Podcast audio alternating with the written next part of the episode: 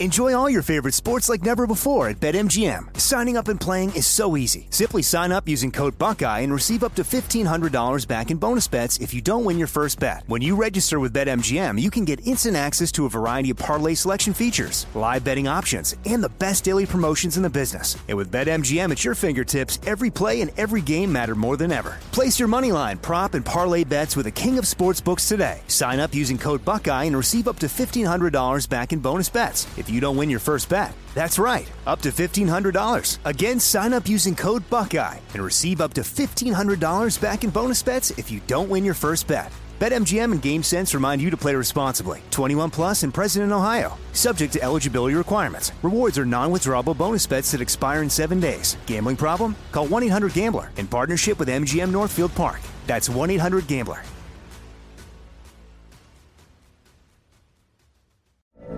From BBC Radio 4, Britain's biggest paranormal podcast is going on a road trip. I thought in that moment, oh my God, we've summoned something from this board. This is Uncanny USA. He says, Somebody's in the house, and I screamed. Listen to Uncanny USA wherever you get your BBC podcasts, if you dare.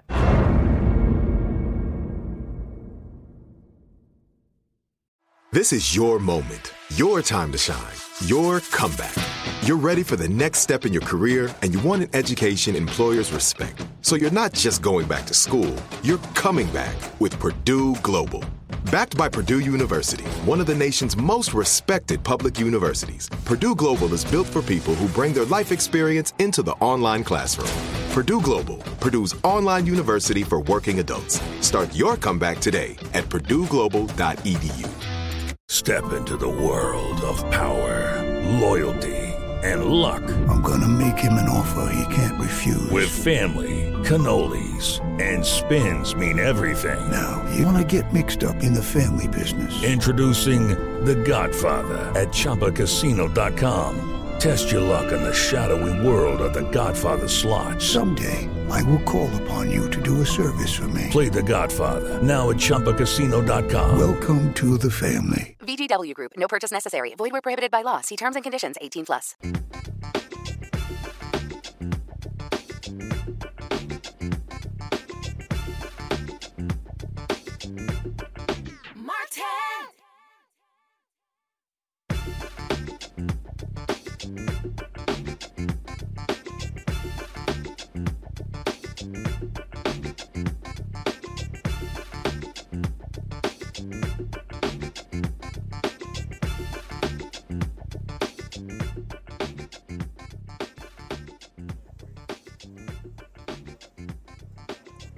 Is Tuesday, October 5th, 2021. Roland Martin Unfiltered, live on the Black Star Network, coming to you from Los Angeles. On today's show, Black Voters Matter. They take the voting rights protest to the home of President Joe Biden. We'll show you the video and where they are arrested. Some are still in jail waiting to get processed. Also, uh, on today's show, uh, we'll be dealing with uh, Sage Steele. She makes some uh, quite interesting comments about President Barack Obama not knowing his black daddy, but also identifying as black. Also, what the hell is she saying about women who wear certain clothes? Guess what? She's apologized. ESPN has suspended her for a week. We will unpack that uh, on today's show. Also, uh, they raised millions to buy Baldwin Hills Crenshaw Plaza only to lose the bid to a lower offer. We'll talk with the executive director of the downtown Crenshaw Rising to explain why they think they were rejected in favor of a non-black and non-local developer. Also, the family of Henrietta Lacks, they have filed a lawsuit against a biotech company for using her cells for research without her permission. And one of the defendants, accused of killing a black man while jogging, does not want the judge to allow any evidence to show that he may be a racist. Of course, story out of Georgia. Plus, a father's fear led him to create something that could bring peace to all parents. The Angel Tech app can track and record your child when they are in trouble. We'll talk with the founder of that app in our Tech Talk segment. Folks, it is time to bring the funk on Roland Martin Unfiltered on the Black Star Network from LA. Let's go. He's got it. Whatever the he's on it. Whatever it is, he's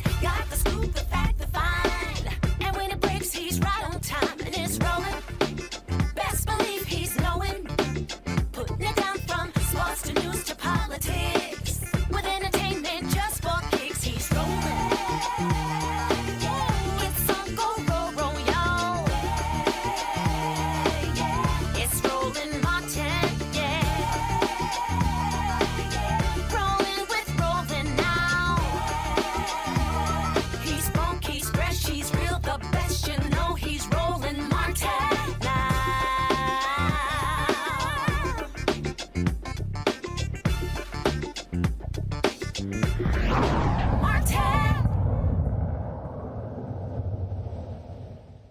Over the weekend, President Joe Biden went to Capitol Hill to fight for his infrastructure bill, his Build America Better plan, but he has not gone to Capitol Hill to press Democrats to do the exact same thing for voting. Well, Black Voters Matter and other protesters took, took it to him by showing up today in front of the White House protesting, demanding change, demanding change. Uh, folks, we have, yeah, go ahead and roll the video, please, uh, saying that he needs to be doing more when it comes to voting. They have been demanding the For the People Act as well as the John Lewis Voting Act. Of course, uh, Democrats have not uh, moved on that. You have uh, Arizona Senator Kyrsten Sinema as well as uh, Senator Joe Manchin.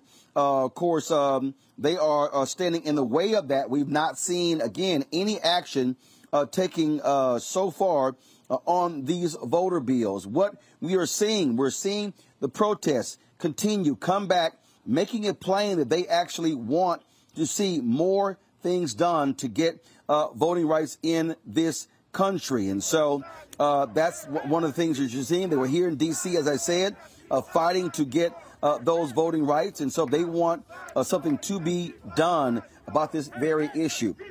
Uh, this is critically important when we look at, of course, uh, the voter suppression efforts being put in place by Republicans uh, all over the state. Now, what are we dealing with now? Uh, voter ID laws, uh, of course, as many of these Republican led states are pushing more of these voter ID laws uh, all across the country. And so this is going to impact the 2020 midterm elections. And that's why people want to see things change. 33 laws have been passed that will negatively impact black voters and other voters as well. Some of these laws are in areas including dealing with election officials, voter ID, mail-in voting, and early voting. We've seen bills passed in Texas, uh, in Georgia as well.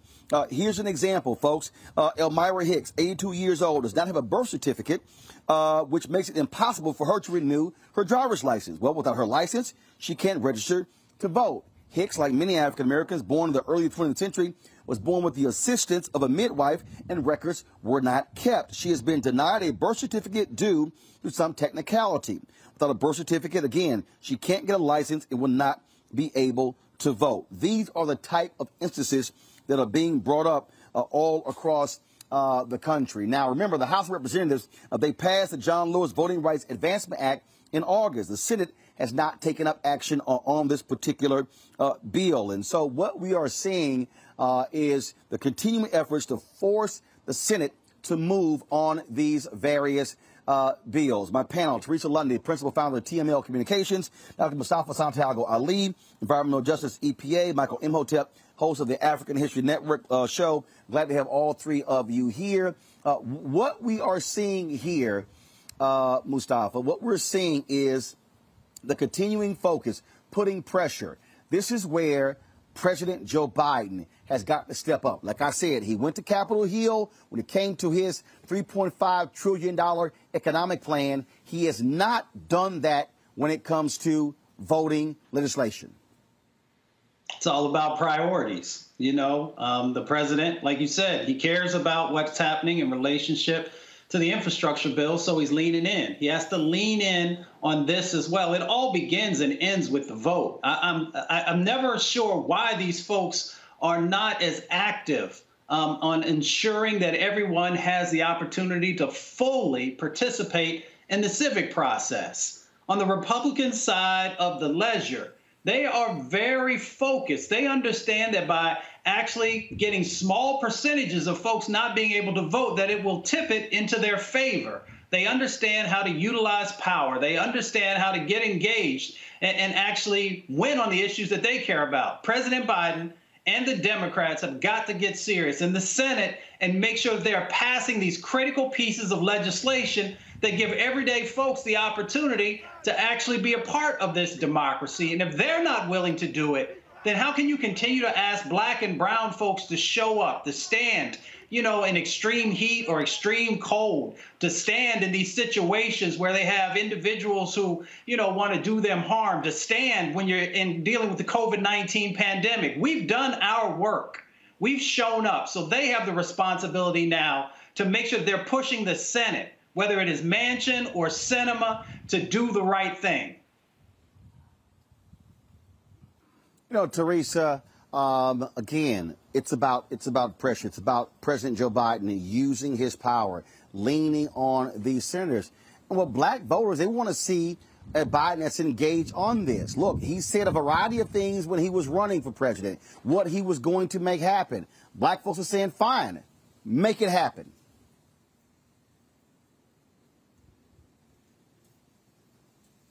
We can't hear you, Teresa. Teresa, we can't hear you. Can you hear me now? Now we can hear you. Perfect. Sorry about that.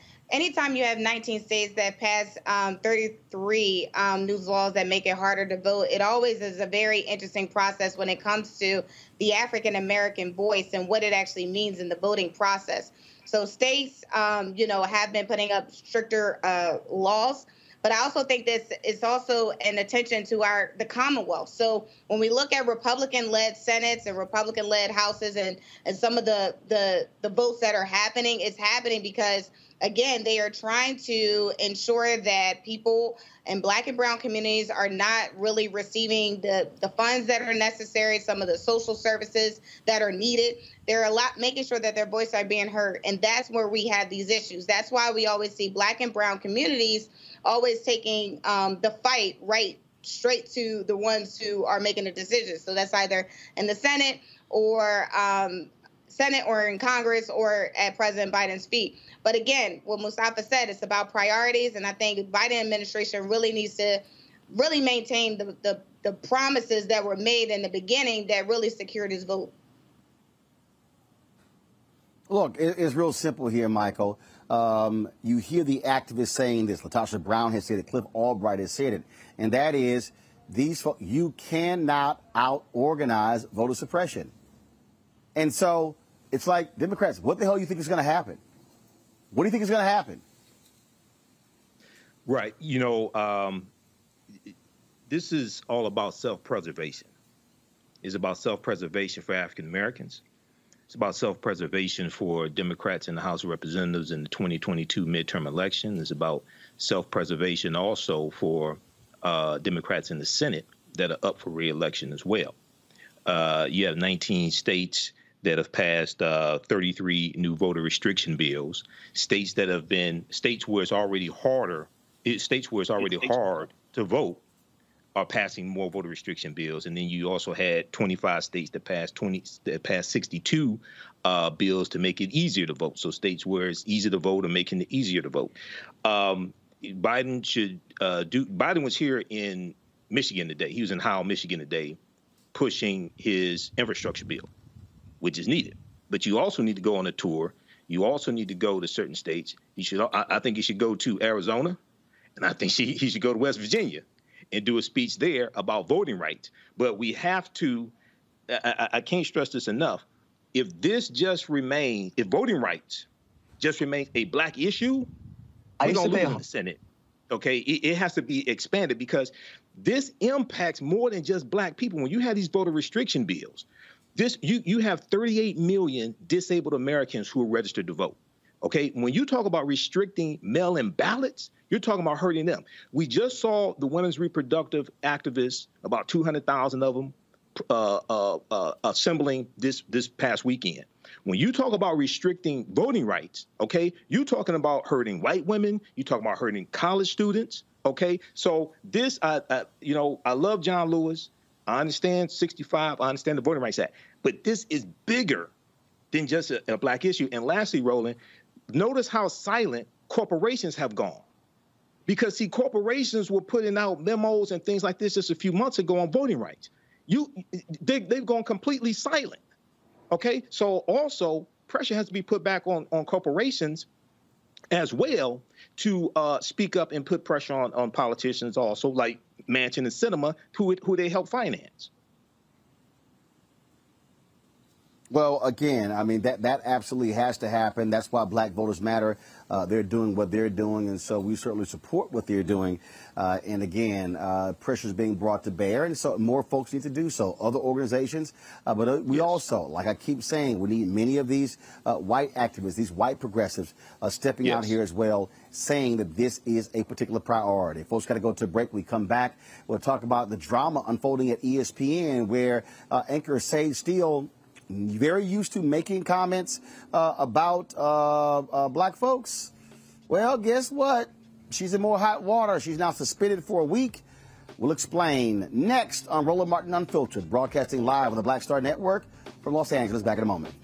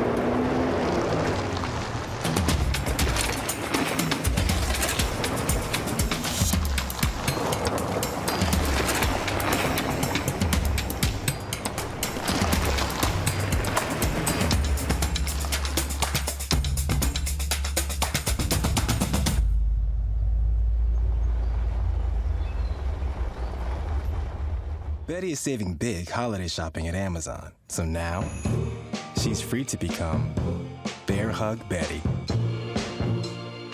Settle in, kids. You'll be there a while. Ooh, where you going? It's time to be smart. Roland Martin's doing this every day. Oh, no punches! Thank you, Roland Martin, for always giving voice to the issues. Look for Roland Martin in the whirlwind, to quote Marcus Garvey again. The video looks phenomenal, so I'm really excited to see it on my big screen. Support this man, Black Media. He makes sure that our stories are told. See, this difference between Black Star Network and Black owned media and something like CNN. I got to defer to the brilliance of Dr. Carr and to the brilliance of the Black Star Network. I am rolling with Roland all the way. Honored to be on a show that you own, a black man owns the show. Folks, Black Star Network is here. I'm real uh, revolutionary right now. Roland was amazing on there. Stay black. I love y'all. I can't commend you enough about this platform that you've created for us to be able to share who we are, what we're doing in the world, and the impact that we're having. Let's be smart. Bring your eyeballs home. You can't be black on media and be scared. You dig?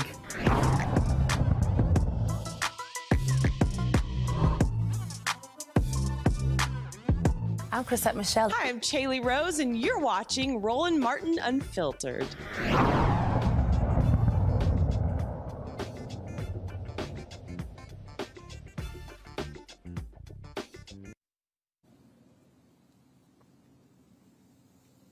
All right, folks, uh, welcome back to Roland Martin Unfiltered. We are broadcasting live from Los Angeles here on the Black Star Network. All right, Sage Steele anchor at ESPN. Uh, she is uh, quite known for making other controversial comments that have ticked a whole bunch of black people off. Well, Sage stepped in it again when she did the podcast of former uh, NFL quarterback Jay Cutler and some comments that she made about a variety of topics, including this about President Barack Obama.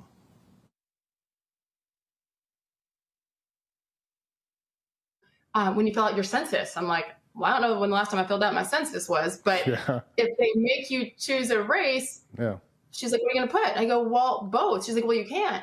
She goes, well, what if Barack Obama chose black and he's biracial? I'm like, well, congratulations to the president.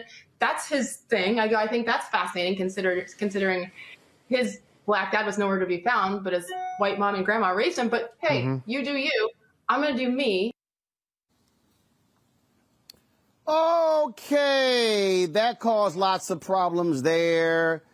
Then the one that really ticked off a lot of people was this comment about women in media and what they wear. But it, here's the thing: there is a fine line, and I handled it. Like I Yeah. didn't get anybody's because that's not my person. Wasn't my personality then. I might now a little more, um, but I do think as women, we need to be responsible as well. It isn't just on players and athletes Mhm. and coaches to act a certain way. Mhm. I mean, I've had talks with young women who like would come in and they'd intern um, with with me with our channel, or just other women who reach out to me now. And I've said to the, a couple of them, they're like, "Well, would you look at my tape? Would you do this?" And I and I've said, "Listen, I would love to, but the way that you present yourself is not something I want to be associated with." Yeah. So when you dress like that, Yeah. I'm not saying you deserve the gross comments, but you know what you're doing when you're putting that outfit on too. Yeah. Like women are smart. So don't play coy and put it all on the guys when we and again, I'm not saying anybody deserves anything, Yes. but we need to be responsible as women too, because we know what we're doing when we put certain things on and, and then return a certain text. Or you expect somebody's not going to see you if you go to dinner with this guy? Like that's on us. hmm hmm Um, that's so true. And we and All right, so a lot of this started uh, because uh, Sage Steele was not happy that she was forced to take the COVID vaccine if she wanted to keep her job at ESPN. Disney, like many companies, are requiring their employees to be vaccinated. This is what she had to say about vaccines. I, I think to mandate, I respect everyone's decision. I really do. Yeah. But to mandate it is um, sick Mhm. and it's scary Yeah. to me in many ways. Um, but I have a job, Yeah. a job that I love, and frankly, a job that I that I need. But again, I love it. I just um, I'm not surprised it got to this point, especially Mm-hmm. with Disney. I mean, a, a global company like yes.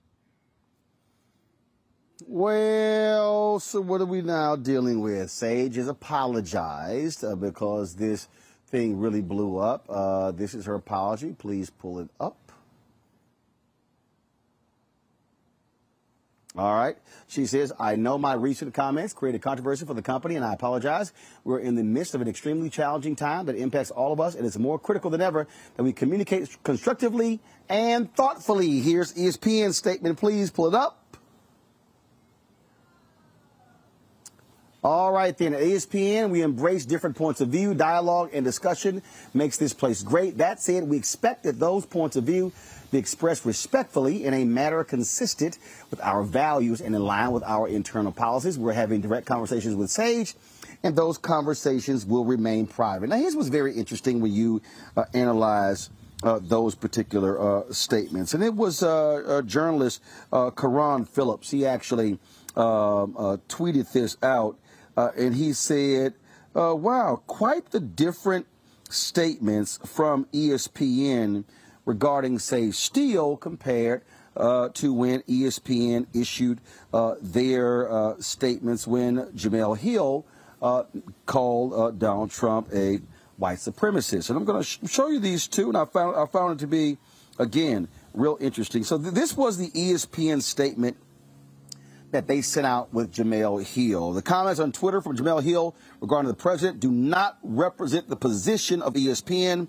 We've addressed this with Jemele, and she recognizes her actions were inappropriate. Now, that's totally separate than what they had to say about Sage Steele. Now, uh, also uh, in her particular uh, comments, uh, Sage, uh, she uh, had some positive things to say uh, about, come back to me please, about Candace Owens, which uh, was quite interesting.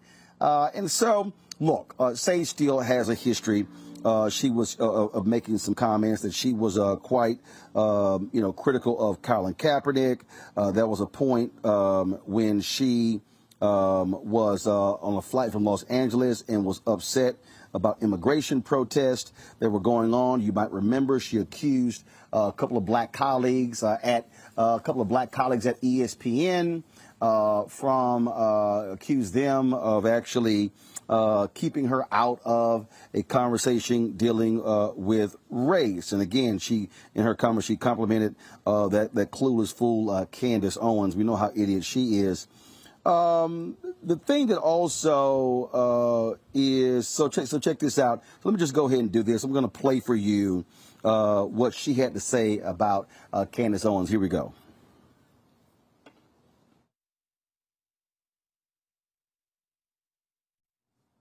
It's what. Wait, what I- Where, where did you read that? I forget. I mean, I forget where I read it, but I, it made me laugh. Uh, wow. I I respect the hell out of Candace Owens, So do I. and, and yeah, time. And I'm like, Yeah, first of all, you guys, the audio wasn't right, so listen, I'm going to play that comment again. So I want to, so I want you to hear it uh, in full. Okay, so uh, here we go. time. And I'm like, I get it. Like, Yeah, we you're all the, have You're opinions. the you're the Candace Owens of ESPN. It's what. Wait, what I- Where, where did you read that? I forget. I mean, I forget where I read it, but I, it made me laugh. Uh, wow.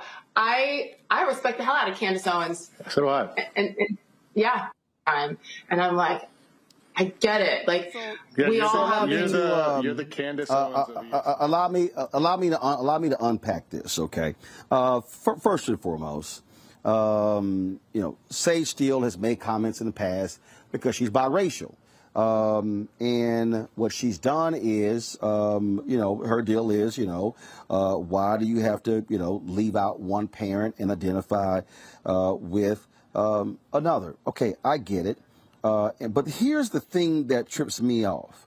Um, um, the thing that she is that's crazy here is that how dare you question how dare you question how President Obama chooses to identify himself? Okay? How? Um, what I don't understand is if that man chooses to self identify, that's his business. Now, what's so idiotic about Sage's comments is that she was upset about having to choose a race. Well, if you go back to the first U.S. Census, you've had to identify a race since 1790. Since 1790. Okay? That to me is crazy. It's crazy. Okay? 1790. 1790, identify, identify with race. But see, what's the problem here for her to assert that, well, he grew up with a white mother and he didn't know his black dad, but he's identifying as black.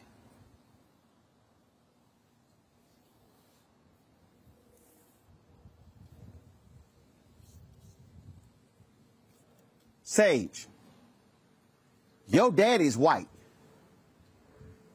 Your mama's black. Sage, let's be real clear. You are not walking out on the street anywhere and somebody goes, hey, there goes a white woman. You know it and I know it.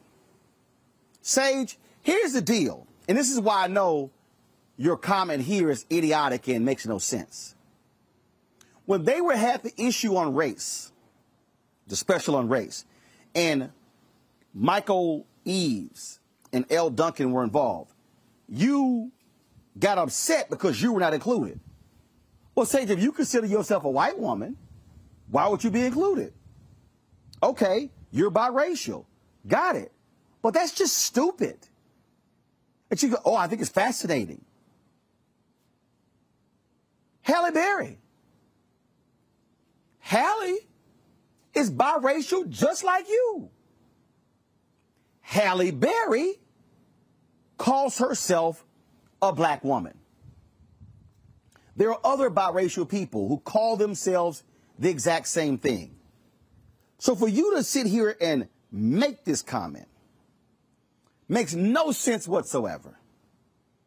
And it's idiotic. And then when you're talking about how women are dressing, well, no, no, I'm not saying that these things should happen, but you got, what the hell? ESPN has removed her from a women's summit that they're doing as well that's supposed to be happening in a couple of weeks. But it's very telling who you are as an individual. And here's the whole deal I don't care if you are a black, I'm sorry, Sage, a biracial conservative. But if I respect the hell out of Candace Owens, you're admitting you're an idiot. Because anybody who respects Candace Owens, who is absolutely stuck on stupid, who knows what the hell she's talking about, who knows what the hell she's saying, you actually respect that and call yourself a journalist? That's why you're getting questioned. That's why you're getting dragged. And you've earned every single bit of it. Period.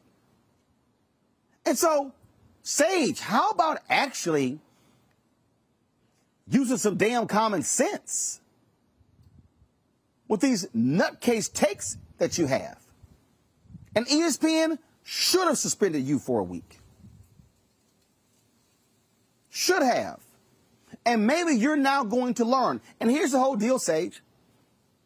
Go to Fox Sports. Go to Fox, go to Fox News and join your former ESPN colleague, Will Cain. If that's the point of view that you want to offer, go right ahead. But really, stop with the gaslighting of black people because you're uncomfortable that an Obama will call himself black. And also, what the hell is his dad not being there have to do with it? In fact, Cari Champion, let me pull this tweet up. Uh, former ESPN anchor uh, Cari Champion weighed in uh, on this, and I'm gonna pull I'm gonna pull it up uh, uh, to show you. Um, and so, because I, I, just thought that this tweet was really uh, important. So let me see here. Um, let me see if I can find it here. I just thought it was really, really interesting um, you know, what she tweeted because I mean, it's it's just dumb. It's just really dumb when, when, when you see these comments uh, coming from a black woman. Oh, sorry, a biracial woman. Uh, in, in the case of Sage Steele, you know, and and this whole, you know, you know, woe is me and all this. I, I just, uh, I'm, I'm, I'm, I'm, I'm, tired of it. And this thing that you know, you know, you are like you like like somehow oh because you are um, you are so conservative or whatever you want to call yourself, that's fine. But it's just it's just ridiculous. It's just utterly ridiculous. This is the tweet from Cari Champion. Sigh, my dad wasn't around when I was younger. I'm still black. That's what Cari Champion tweeted. And she's right. So this notion that, oh, if your dad wasn't around, that's about dictates what you, we should call yourself on the census. Yeah, that's weak. And and you know what? I'm bringing the panel here, Teresa. I'm I'm just it's it's it's it's really utterly ridiculous that Sage still continues to embarrass herself. I met Sage. I know Sage. Um, we're not friends. Uh, I know if you know seeing her at National Association of Black Journalists convention and things along those lines. But I, I, I just don't, for the life of me, this the comment that she made about Obama, and I just find it fascinating. He identifies as black, and his dad wasn't even around. What the hell? Yeah, that's the right question to ask, but especially for somebody who's in the journalism industry. Um, I've watched Sage myself, and I've read her tweets. I've I've listened to her um, her commentary. I've seen her at black conventions, and I've seen her in at those black conventions identify as black and not biracial. So um, I feel like she is personally suffering something that I think every and I have a lot of friends who are biracial biracial person goes through, but I think she's just channeling it in a different way. Um, there's certain individuals who I guess, you know, who may be of the right perspa- persuasion who accepts her a little bit more. Now, it's okay to be Republican and conservative, but when it comes to, when it, I, I think probably what took me back was how she embraced new individuals that come to her on the way that they dress. And again, as a black woman myself, 100%, if I didn't have a suit on, if or if I didn't have the right dress on, it was at the right length, and I was bringing all this talent, or maybe I my suitcase was locked in a, a storage room and I didn't have the key and I had to get to that meeting. is she saying that she will not even take uh, the the time to even talk to me? And again, that could be a missed opportunity. So I, you know, as I I, I listen to her, I almost feel um, just saddened um, because again, this is another you know black white woman that is suffering something so deep that I feel like there there has to be more to it. I mean, you know, I'm I've been one to say I'm not a fan of Candace Owens, um, but I also understand why people um, take to her, and and and part of that is she's spewing off the some nonsense, and she's getting paid handsomely.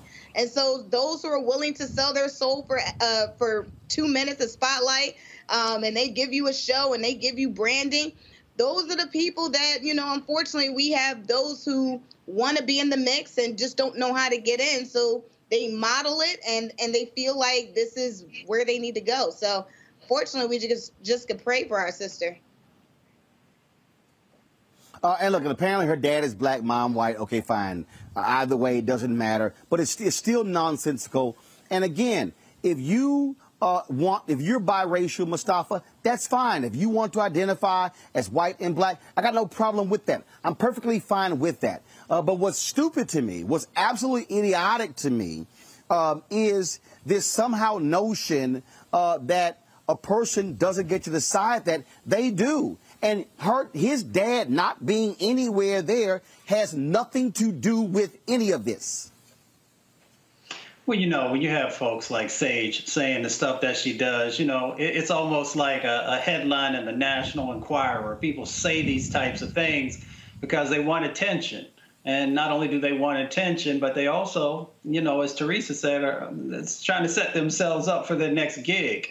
My problem is more on the substance of the things that she's talking about. So when you say that you never filled out the census, then that tells me that you're not also concerned about you know the resources that are tied to that that can help our communities to be able to move forward. So that's about substance. When you say that you know you're against mandates for vaccines, then you don't unpack that because we understand that our communities disproportionately are dying from that. So if you don't see yourself connected to the African American community, it plays out in the decisions that you are making in your personal life. And then, of course, also when she made that comment about the young sister coming to her that Teresa just talked about, that also says something when you're not willing to invest the time with a younger person to help them to get together the things that may be necessary for them to navigate, you know, the corporate world or the sports world, then that also says something about you and your commitment to those individuals or to folks who come from a similar set of backgrounds that you may be um, that you came from. So you gotta you gotta look at the substance of what the sister is saying, and then begin to unpack whatever trauma or hurt that she might be dealing with based upon you know how she came up um, and the decisions that she's currently made. You know, I'm concerned with the message that she's sending about the substance of things that actually impact our communities. You know, she want to be on Fox News. That's all good but don't put our people continually in the crosshairs by the decisions that you're making when you know what the facts are. She's a bright, you know, she's a bright young lady. So she knows all these things that are happening inside of our communities, and she should be much more careful with the things that, that you know that she's spouting. Michael, look, I don't care what her personal issues are. I don't care what drama she's going through. Bottom line is this here. Uh, when you make these type of comments, where you're questioning uh, someone else, uh, hey, it's foul, it's wrong, and when you're in a, in a responsible position, you need to do better. Yeah, Roland. I, yeah, that's true. They need to do better. But you know, uh, first of all, I pay very little attention to Sage Steele. Um, I, I, read the article that theGrio has about these comments and the the blow up. But you know, to, to quote uh, a great South African freedom fighter, Bantu Stephen Biko, the most potent weapon in the hands of the oppressor is the mind of the oppressed. The most potent weapon in the hands of the oppressor is the mind of the oppressed, and she's a perfect example of that. Uh, she so we just go through and just look at some of these idiotic comments she she made. Um, she talked about um, President Barack Obama uh, identifying as black on the census, and then she said she doesn't remember the last time she filled out a census form. Hopefully, it was 2020 because that's when the last census was. Hopefully, it was 2020 last time she filled it out. Secondly, Right. I mean, she like she literally said, "Oh, I, I can't, I, I can't remember the last time I filled out the census. Last year. It was Yeah, last yeah, year. Exactly, last year. It's every, it's every ten, it's every ten years. It was last Right, year. Right, right. But Colin Kaepernick was raised by two white adoptive parents. Okay, he identifies as black. Okay, basically. Okay, so you know. No, no, no, so- no. Hold on, hold on. He was ra- okay. He he was raised by two adoptive white, White parents. White parents, yes. Colin saying I'm black. parents. Yes, yes, exactly. Uh, and then, you know, she talked about Candace Owens. Well, um, Cutler brought up Candace Owens, and she took it as a compliment to Candace Owens of uh, ESPN, what have you. Well, Candace Owens is an idiot who is ignorant of history. So, you know, Sage still may take that as a compliment.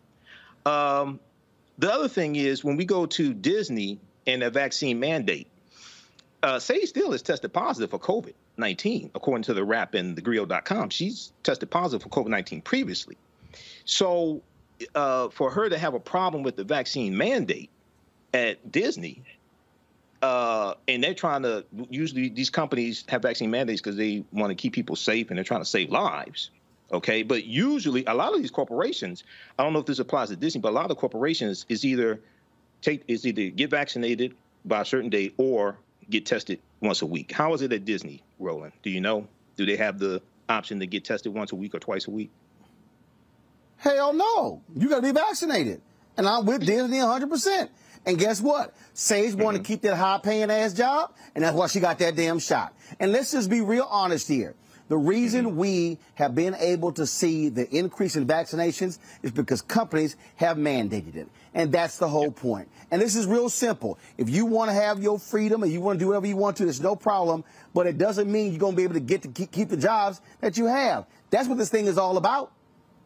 Okay, and the reason why I asked that is because the the um, uh, mandate from uh, Joe Biden using the Labor Department uh, for companies of um, companies that have employees of 100 or more, that is a uh, either a vaccine mandate or get tested once a week. That's why I asked. With, with, uh, No, no, no, no. But that, that, that, that first, but, but, but again, a, a, co- a company can make their own rules. They don't have to follow, they don't have to follow that particular plan there. And so, just like all, all the major airlines have now announced that they, Mm-hmm. United Airlines, 97% of all of their employees have now had the vaccine because it was mandated. Now JetBlue, Southwest Airlines, and the others are following suit as well. And so that's what we're seeing. But look, I'm glad to see ESPN suspended her because it was idiotic and it should teach a lesson, uh, but it just made no sense whatsoever. The Obama comment and the comments about women and what they dress. Got to go to a break. We come back. We're going to talk about uh, an issue here uh, in Crenshaw,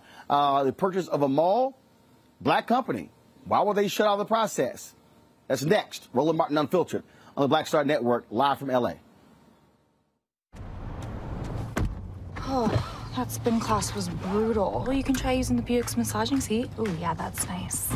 Can I use Apple CarPlay to put some music on? Sure, it's wireless. Pick something we all like. Okay, hold on. What's your Buick's Wi-Fi password? Buick Envision 2021. Oh, you should pick something stronger. That's really predictable. That's a really tight spot. Don't worry, I used to hate parallel parking. Me too. Hey. Really outdid yourself. Yes, we did. The all new Buick Envision, an SUV built around you. All of our age have lost the ability to focus the, the discipline on the art of organizing? The challenges, there's so many of them and they're complex. And we need to be moving to address them. But I'm able to say, watch out, Tiffany. I know this road. That is so freaking dope.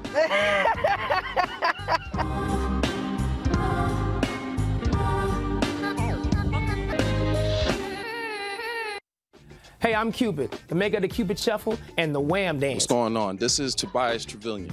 And if you're ready, you are listening to and you are watching Roland Martin Unfiltered.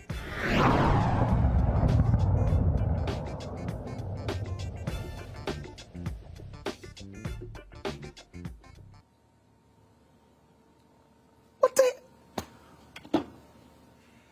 Well, all right, folks. A South Los Angeles community group.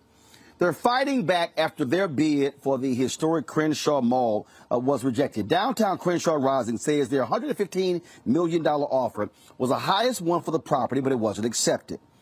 Hmm? Let's talk about it. Joining me now from LA is the executive director for Downtown Crenshaw Rising, Damien Goodmon. Damian, glad to have you on Roland Martin Unfiltered. So, um, you say you have the highest bid. How do you know that? Has it been confirmed that y'all had the highest bid and it was turned down? Yes, Roland. I mean, and let's back up a little bit because I think people say we're a development group. We're much more than that. We're the community. Uh, over 300 community uh, organizations and a membership of over 2,400 people came together when we found out that our Crenshaw Mall, the most significant asset in Black Los Angeles, which sits at the heart of Crenshaw and King Boulevard in Leimert Park community, that it was to be sold to outside developers that were closely connected to Donald Trump.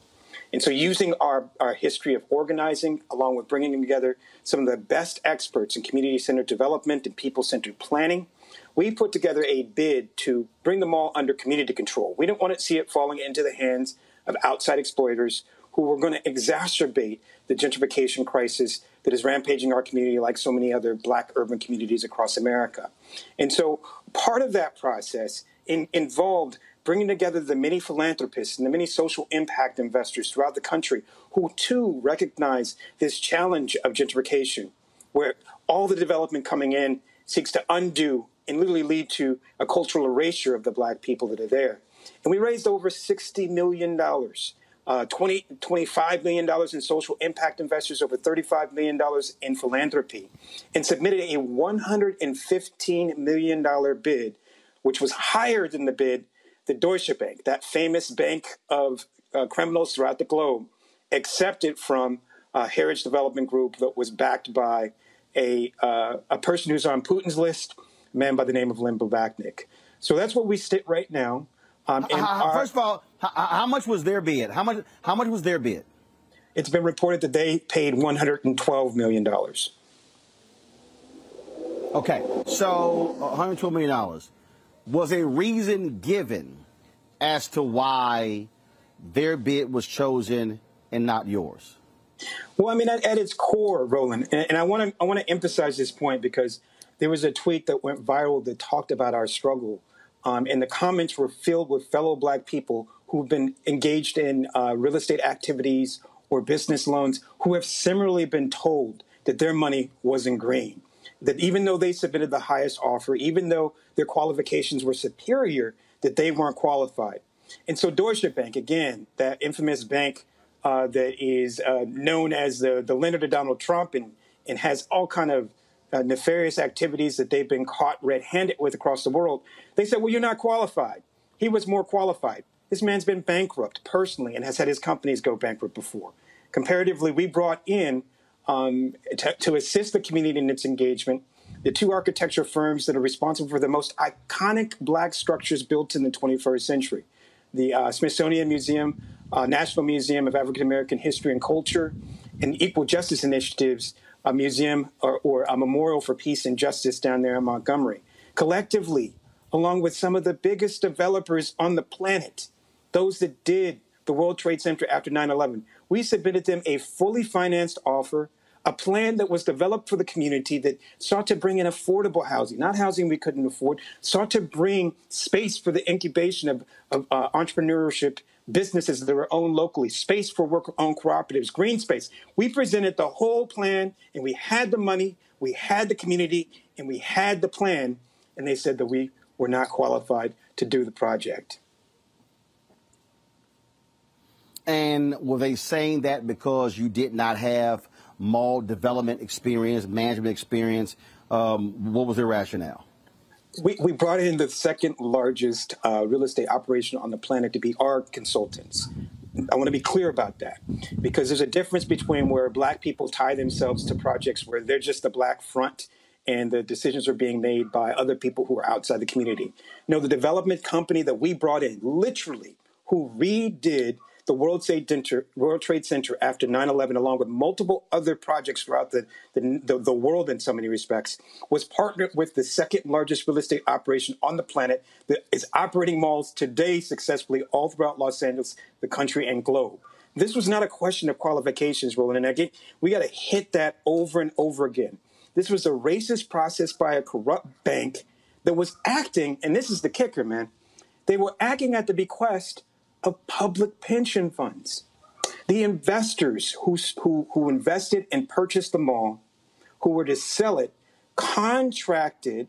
They were, they were, excuse me, they were public pension funds, right? These entities that are filled with worker money, money from black and brown people in this community and throughout other communities across the country. They contracted with DWS, which engaged in this corrupt and racist process.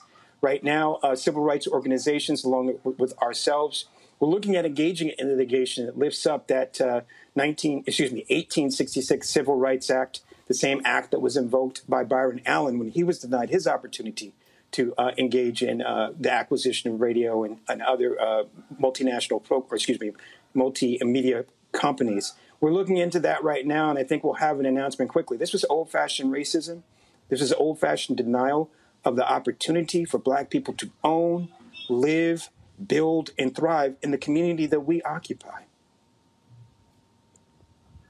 Uh, questions for our panel. I'll start with uh, Mustafa.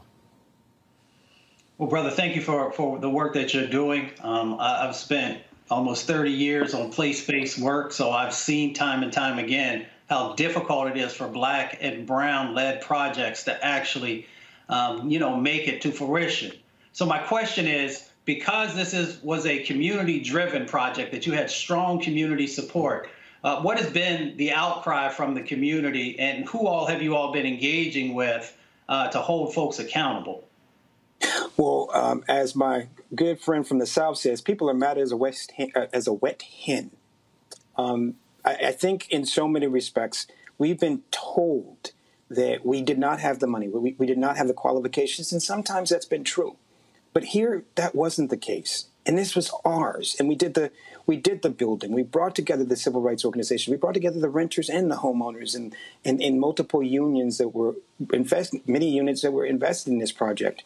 So people are here and they're ready to fight. Um, not just because the person who they sold it to literally is a sexual assaulting racist by the name of David Schwartzman of Harridge Development Group. You can just Google him and find out his history.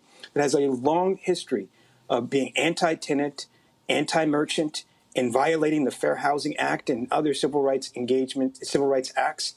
Not only that, but because you know we did what everyone says we're supposed to do, right? We're supposed to come together, and if Black people just came together, things would get better, while ignoring that we must operate in a society that is predicated on systemic racism, where the decisions are being made by white people far away who want to continue the exploitation of our community. We seek to, to change that entirely by having a project that uplifts, not uproots this community. And that's a threat. That's not just a threat here in Crenshaw. That's a threat to the way these people do business throughout the country and world. Michael. Hey, brother. Look, I, I, applaud you for what you're doing, man. And I know it's a, uh, I know it's a tough, a tough job. I, I used to be a general contractor on a um, construction project here in Detroit, so I understand for a black-owned company. Uh, quick question for you. You mentioned public pension funds, okay? And a, a lot of times, um, money managers will loan pension fund money to developers, and the developers will take that pension fund money and come into our communities and gentrify us out of our own communities. Can you talk about again the role that pension funds played? What, what, was that statement you talked about? You made about public pension funds? Brother, you hit the nail on the head. Um, and, and two of the pension funds, one was the state of Michigan, and the other was the Detroit uh, Police and Fire Pension Fund System. So this was not just pension funds in Los Angeles and California, including the mm-hmm. Los Angeles uh, County employees and the UC Board of Regents. These were pension funds throughout the country, and some of the biggest pension funds throughout the nation. Um, New York City employees and New York City teachers, right? And so this is public money, right? Because this okay. is the money that comes directly from the, the public agency along with the member match, so public employees. And they are a $5.2 trillion investment uh, operation throughout the globe. Collectively, that's how much money these pension funds invest throughout the globe. And much of their investments are into real estate. Well, we found out, and this was news to me, and we're pretty aware Um, we've listened to people talk about getting pension funds to divest from fossil fuels. Obviously, there's that amazing history of us engaging in the anti apartheid movement where we focused on right. pension funds like the UC Board of Regents to divest from companies that were doing, doing business there. Well, these public pension funds are literally funding some of the biggest and most parasitic and harmful developments in urban communities like Los Angeles. And so they controlled the decision, along with Deutsche Bank, uh, Deutsche Bank DWS, to decide where the mall that sits in the black community went to. And I want to be clear, you know, we did all the work. We were open. We've had literally over 100 community meetings and a community vision. This was the product and the plan that we were talking about before, which most more people can read about at downtowncrenshaw.com, is a community vision. But we weren't the only black led team. We were the only black community led team, but we weren't the only black led team that was passed over. You had some of the biggest black developers in America that were passed over as well.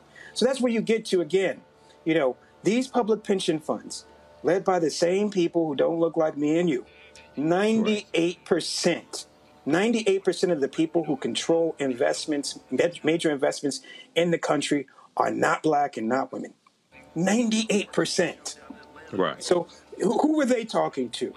They didn't even, I don't think they even had seen, and nor could they imagine that a community group could come together, raise this much money, put, bring together a professional team with expertise both in community development and large scale projects. It, it floored them. So they had to come up with some ridiculous reasons as to why they denied it. But at the, at the core of it remains stone cold racism, and they will be held to account for it. All right. Thank you. Teresa? Yeah, Damien, one, I applaud your efforts. Um, look, I live in the city of brotherly love where these conversations are happening daily as um, some are led to build areas of real estate that and gentrify areas, and then some really do have a community focused approach. Um, so I think for me, my question to you, and one, I just learned a lot, and I'm sitting here looking at your website um, about literally the plan. This is probably the best bill out of downtowncrenshaw.com uh, of the message, the plan, the vision, and sign the petition. So, my question to you is how do you and what do you need from your other partners outside of signing the petition? Like I said before, I'm in Philadelphia, but I'm sure there's some advocates here that would love to help you or share their stories. Um, are you guys contacting elected officials? So, what needs to be done so nationwide this can also, um, again, I think there it's happening every city. We just don't know, right? But I think this is a foolproof plan that is like, look, this is what one guy is doing, the midst of 300 organizations is doing, and we need to take note and we need to support. So, what can people do? I appreciate that question, sister. And you know, we have always said that this was more than about a mall. This was about a movement. This was about both saying to this Crenshaw community undergoing the threat of gentrifications like so many others that community ownership is an impairment, imperative, excuse me, and that we have eh, several impediments that need to be knocked down along the way. And so we got to come together. We've got to come together locally. We've got to come together nationally. We even have to come together internationally in saying that we have a right to be in our spaces saying that there is a role for elected officials to use their voices, and some did and some didn't. Um, and that there is a role for elected officials to bring these entities, like these public pension funds and these foreign banks like Deutsche Bank, who are doing business in our community in a racially discriminatory manner, to be called to account. So we're absolutely going to sue them. We're going to absolutely continue to organize. We're absolutely going to continue to build off and build that greater movement of over 300 community groups that are working with us, that are members, like literally members. I mean, that's the other key piece of it. As members of the organization, when we bought the mall, we were going to provide shares to everyone so that we could collectively own in in this space and, and see the development that is that, that is building on the best of us with something that didn't go. This is this is not something that went toward even the enrichment of the board members. As a nonprofit board member, we are prohibited from having any um, uh, profits go to us personally. This was about community empowerment. So what we've seen along the way is that those be they in Detroit, be they in, in, in Philadelphia, New York, DC, have wanted to be get engaged in this process both to learn and to support and to bring back to their own communities this model so that they can do the same. And that's where we are we are firmly focused on doing, continuing to build that out, continuing to tell this story. while we elongate this campaign, um, we know that, that the, while the mall's ownership has changed and it's now in the hands of Harridge along with Len Blavatnik, that we will continue to fight, um, looking at other successful efforts, both in the history of this country, the history of our ancestors, and even more recently, just in San Francisco, where developers were forced to come to their, were forced on their knees and forced to sell developments to the community's desired uh, owner. Um, and so that's going to be our goal. That's going to be our focus. Um, and we we have the the winds of our ancestors and the wings. We ride on the wings of our ancestors and the winds of change behind us. Thank you. Damien Goodmon, Executive Director of Crenshaw, Downtown Crenshaw Rising. We really appreciate you joining us on the show. Appreciate you, Roland. All right, thanks a lot. All right, folks, let's talk about black owned media. Uh, yesterday on the Today Show, uh, Carlos Watson, who is the founder of Ozy Media, announced that uh, despite the what, what they, was, they announced on Friday, uh, they're not going to be shutting the media company down. He sat down with Craig Melvin on today's show and uh, talked about uh, what took place last week with the company. Said that he should have done uh, more media interviews and did not like what was being reported about the company, and that he said that they're going to be like Lazarus and come back from the dead. Well, yesterday he taped an interview with the Breakfast Club, which aired today. And in that particular interview, uh, 15 minute interview, he talked about a variety of things, uh, answered their questions. Uh, and during the interview, Charlemagne also revealed that he was an investor uh, in Ozy as well, apparently invested about $10,000. Well, uh, during the interview, uh, Carlos a couple of times called out me and Soledad O'Brien because we were critical of Ozy and posts we made. But then at the end of the interview, he brought me up again. Listen to this. Like, look through it. I'd be happy for people to do it. And I'd be happy for people to compare it apples to apples. Are you going to talk to some of these people that's really criticizing you, like the Roland Martins? Would you sit down with Roland? Would love to. Love okay. to. Love Roland, we're going to make that happen. And, and, you know, I was disappointed in Roland, if I'm honest. Okay. I was disappointed in him, but you know what? Um, maybe I was wrong, and so I'm happy to learn and grow. What disappointed you the most? Um, I, I thought that um, I thought it was a little bit of a crabs crabs in the bucket sort of thing. I thought that immediately he saw us in trouble, and he just more than anyone, he was the one retweeting and posting, and, and it was almost assassination like. And given his experience at CNN and what happened to him, I thought he'd be the last person being involved in that kind of thing. And so, mm. you know, it is what it is, and um, um, and I've got to learn from that, and I've got to get better. But but if you ever see me doing that, let me know. If you see me doing that, I hope I hope you will never see me doing that. I hope even if we have differences, you and I'll have the conversation. I won't be out there trying to assassinate people in public along with the mob. Mm-hmm. Absolutely. All right. Yeah. Well, it's Carlos Watson. It's the Breakfast Club. Good morning. All right. So uh, let me speak to that. Uh, Carlos, it's very clear that you don't follow me. It's abundantly clear that you don't follow me on social media because if you did, you would realize that I often talk about media stories. I've been in media for 14 since I was 14 years old. Uh, this was not something that I fell into. I didn't go to school majoring in something else and then fell into media uh, later like you did. I chose this when I was 14 years old. I'll be 53 years old on November 14th. So this has been my life for 39 years. And if anybody who follows me, they know I often post stories, retweet stories, comment on stories that deal with the media. When I'm when Joe Concha who is a media and political columnist for The Hill, who's also with Fox News. Oh, check the timeline. You'll see the comments that I've made directly to him. The other thing is this here, Carlos. You saw what I had to say because I tagged you. See, I ain't no punk. I'm not going to comment about Ozy and comment about you and not tag you. Uncle Roro don't subtweet. I'm real clear about being open and honest. Folks criticized me when I cracked on Sha'Carri Richardson for coming in ninth. Why'd you have to tag her? Because that's what I do. I don't subtweet. So anybody who follows me knows I'm often talking about media, talking about advertising, talking about uh, all of those different things because this is what I do. This is uh, what I talk about. And I've discussed other media companies owned by black people. So this whole idea that somehow, oh, it's crabs in a bucket. First of all, it's called crabs in a barrel. Um, it's not crabs in a barrel. And then to say, well, I saw an opportunity. I didn't see an opportunity. The fact of the matter is, I am a black owned media company that's serving black people, that's targeting African Americans. There are others who watch my show who are not black, who do appreciate the show, and I've gotten emails from them, contributions from them. The reality, Carlos, I don't think I've ever heard you say you're a black owned company. You probably have positioned yourself as saying, I'm a media company owned by somebody who's African American.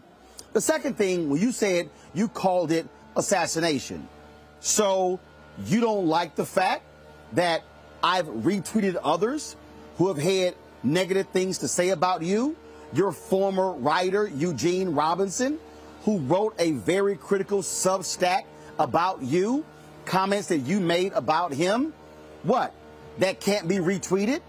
Are you suggesting, Carlos, that I, as an African American who owns a media company, that you expected me to be quiet because it involved you? You and I don't have a relationship. We don't. Our paths have crossed. I remember the reason I think I have your phone number because Constance White, who used to write for Ozy, I think she's still right. I don't know if she's writing for them. Said, "Hey, you and uh, Carlos ought to hook up." She either sent me the number or I sent you a message on LinkedIn, so I got your number. So after the interview yesterday, Charlemagne said you should call me. You called me. I was busy yesterday with the George Lopez golf tournament. So my booker has already reached out to you, call you, and text you about having you come on the show. You sat with the Breakfast Club for 50 minutes. Fine, Carlos. You come on Roland Martin Unfiltered in the Black Star Network, and let's have a conversation about what has transpired. And there's a series of questions that I do have for you. And I've watched the Craig Melvin interview and the interview with the Breakfast Club, and I've got a lot of follow ups to some stuff that you had to say. But the thing for me, Carlos, that I need you to understand, and anybody who follows me knows this. The model that I have had my entire career has been this. If you do good, I'll talk about you. If you do bad, I'll talk about you. At the end of the day, I'll talk about you. So talking about Ozy and reading the New York Times story by Ben Smith that I was quoted in, a subsequent story, reading the story from Forbes, reading Eugene Robinson's account, reading the other accounts as well, yes, I've seen those stories. And see, Carlos, you can't have it both ways where everybody is wrong and you're right. I'll give you a perfect example. I could hold it for the interview. I'm going to give you a perfect example. During your interview with the Breakfast Club, you castigated Ben Smith for writing about the mental health issues of your COO, the one who impersonated the YouTube executive. You said that shouldn't have been written about. Here's the problem with that. Later in the interview, see, I want you to understand, Carlos, how I, I listen to what somebody says. Later in the interview, Charlemagne came back and asked you about it. And then said, well, you upset that Ben Smith wrote about it, but you the one who told Ben about the mental issue. And so had you not told Ben about the mental issue, how would Ben have written about the mental issue? Because you told him. See what happens when you listen? And so it's it's it's silly. It's nonsensical, Carlos, to act as if, oh, I was disappointed. And then you want to bring up what I went through at CNN. Well, what about it? See, I'll address things head on as well. And so are you suggesting, Carlos, that because I went through some drama at CNN nine years ago, that somehow I can't speak about or talk about something else. Nah, bruh, that's not how that happens. And so it wasn't character assassination. It wasn't, ooh, I saw an opportunity. Because what you do at Ozy is totally different than what I do. I own my blackness. I'm upfront about my blackness. I'm very clear about who I serve. I'm very clear about the audience that I am trying to speak to. And so there, there is no, again, uh, oh my goodness, I am uh, uh, trying to gain some advantage. But I will say this, Carlos, and you and I will talk about this when we have the conversation. I, I will say to you, though, that it is important when we talk about uh, what happened when it came to getting these advertising dollars. And you admitted in your interview with the Breakfast Club how you benefited from the battle. But Byron Allen and Todd Brown and myself and Butch Graves and Don Jackson uh, and uh, Junior Bridgeman uh, and Diddy and others have been engaged in because you have been able to sit back quietly and reap the benefits of the work that we put in. And so we'll see what happens right now. We'll see what happens with the future of Ozy. I've seen a story in the New York Times where one of your investors is suing you right now for $2 million for failing to disclose what happened with Goldman Sachs and YouTube. We see that another story said the advertisers are staying clear of you. You know what? That's all your business. But what I am going to say, Carlos, I am more than willing to talk with you. I am in LA through Sunday. You, I know you were there in Silicon Valley. You were in New York, today's show, and doing the Breakfast Club. So I'm interview. I'm doing various one-on-one interviews for a new show on the Black Star Network called Rolling with Roland. And so I have open slots, Carlos, tomorrow on Wednesday. I've got slots open on Thursday. All day Friday is open. Saturday is open. If you find yourself in LA, come on by. We'll, I'll text you the address and we can have a conversation right here. If you can't come, we'll have a conversation on the show. See, you said to, said, uh, to uh, Charlemagne, well, Charlemagne, if you see me doing something like this here, you will call me first. That means that you want to have an offline conversation. Well, he's one of the investors in your company. You have a relationship. I don't have a relationship with you. So you and I having a conversation offline. Why? You had one with Craig Melvin on the Today Show. You had one with Charlemagne, DJ Envy, and Angela Yee on the Breakfast Club. So we have a conversation. It's going to be a public conversation. And it should be. Because, again, I am a journalist. And what I was raised on, it was about truth, integrity, character, honesty. It was about being upfront and clear, owning mistakes, not accepting BS. But do not mistake, Carlos, any criticism that I have is personal, it's a vendetta, that it's assassination, or anything along those lines. It's called truth. And truth is what reigns supreme. Truth is what matters.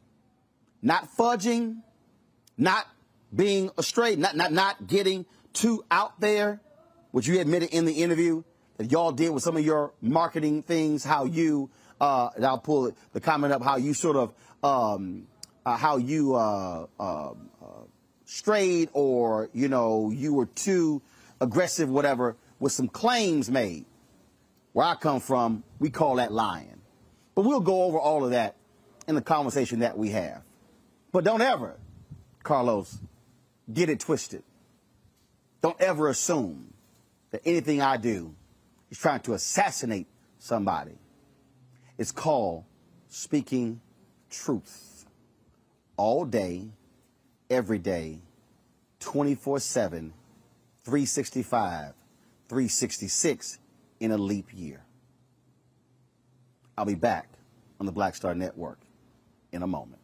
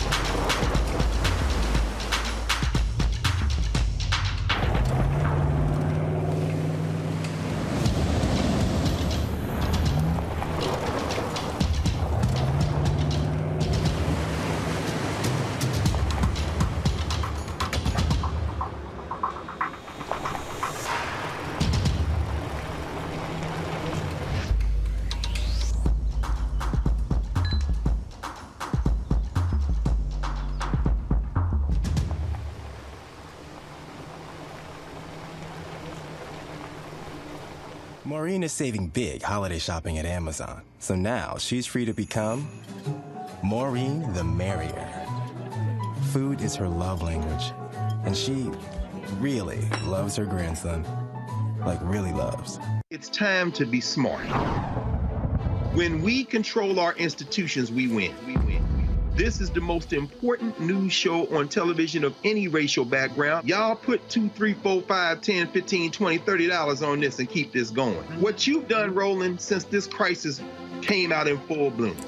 Anybody watching this, tell your friends.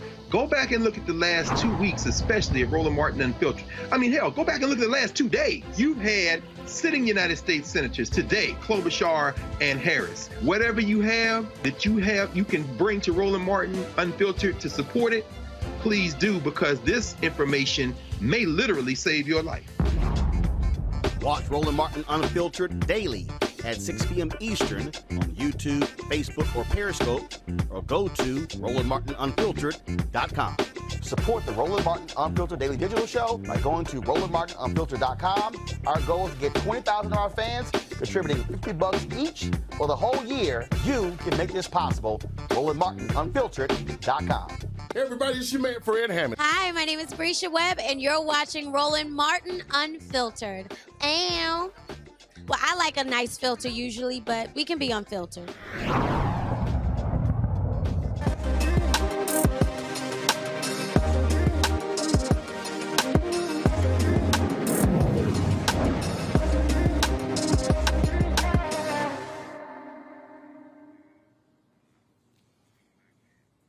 All right, folks. Uh, this, of course, uh, every Tuesday we focus on black-owned businesses. Every Wednesday we have Tech Talk, uh, and so when we focus on African Americans in technology, this should have been our Tech Talk uh, right here, folks. Uh, I want to talk about a new app allows for you to help track down your family members and keep you safe uh, during encounters with law enforcement, folks.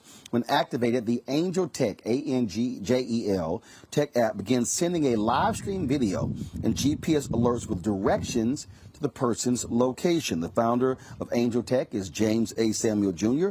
Uh, joins me now from Washington, D.C. James, glad to have you uh, on the show. So, uh, what uh, precipitated uh, you creating uh, this particular app? Hey, Roland, thank you. It's an honor to be here. And um, before I get started, I do want to level set and give all praise, honor, and glory to my Heavenly Father, my Lord and Savior Jesus Christ, and to His Holy Spirit, without whom I would not be here or have the insights or the innovation to produce this application, Anjel Tech. Uh, what precipitated, and thank you for the opportunity to be here, of course, you and your, your marvelous platform. What precipitated this app was uh, a need for personal safety. I think it was Michael Eric Dyson, Eric Michael Dyson. I always get his names mixed up, but he he said something that stuck with me years ago. He said the security of the United States is built upon the insecurity of the African American, and I never forgot that. And so when you look at the events over the last 400 years, right, and you look at the insecurity, the habitual, historic insecurity of the African Americans in the United States, um, which has only you know recently really been brought back to light. You know, Jim Crow 2.0, we'll say. Uh, Anjel Tech was needed the whole time, right? We needed to know where our loved ones were. We needed to know uh, what was happening to them. We needed to know where we were in relation to them, and we needed to be able to store that securely and have a record of it for accountability. And that we can be there to help each other out and know how to get there, have a route to get there. And it was really the events of last summer when George Floyd was asphyxiated, was was um, strangled, right, uh, lynched on that pavement there in Minnesota by a convicted felon murderer, Derek Chauvin. That's what spurred me to my team of world class developers to really make this happen now. It's it's been needed for far too long. So we store in October. We got it in the Google Play Store this February. Um, and uh, so, when did you launch it? How many downloads have you had? Uh, and, and, walk us through the technology when you say it sends a live uh, video feed. Um, uh, how does that actually work? Walk us through the app. Oh, absolutely. I can walk you through it. I can show you here in a second. Um, but uh, we've seen an incredible increase in our user base. Um, you know, we had over 40,000 people, uh, you know, come on, like the pro, uh, the platform. We went from about 200 users to about 5,000 users just a few days back in April, and been increasing since then. Uh, so we're just now in this phase of we're really marketing, and we appreciate the opportunity to let your audience know about this. uh, and it does. It sends a live stream, and so I have the app here on my phone, and you simply click on it, and it opens up, right? And then there I am. I am live on here, and when I hit start stream, it then sends this stream of me to my loved ones, and I'll get a text notification, which is right there. I just did, and the app notifies me, and I get an email. And now my loved ones are all watching this live stream of me on your show. They know where I am, you know where they are in relation to me securely stored in the cloud, and they know how to get to me and or send help. And they all have this record on their phones now. And so there's no other way that you can stream on a platform to where when the stream is done, you can download that onto your phone. You don't have to try to get this phone or get a police, you know, um, subpoena to get the body cam from the police. They have this record immediately. And then there's my my wife saying, "Hey, Daddy, we see you." And so she's texting me there and they're starting to interact with me in the platform because uh, they're watching this both on your show and on mine. Thanks, bro. I got you too. My brother's. All right, then. Uh, question, questions uh, from my panelists. First of all, I'll start with Michael Imhotep. Hey, James. Hey, thanks for coming on the show today. Thanks for this great uh, invention as well, the Angel app. So, uh, just curious, um, have you gotten any testimonies from people who used it in real life situations, stopped by police, et cetera? And if so, what were their responses? What were their, what, what how did they say, uh, what did they say the outcome was? What were their responses to using the app? Uh, yes, absolutely. Uh, one of our earlier users back in April, her name is Lori. Um, she said that she and her son had just heard about this when we got, you know, picked up in that news uh, uh, cycle in the April timeframe. Um, they read about us in other publications. I think Black Enterprise was one.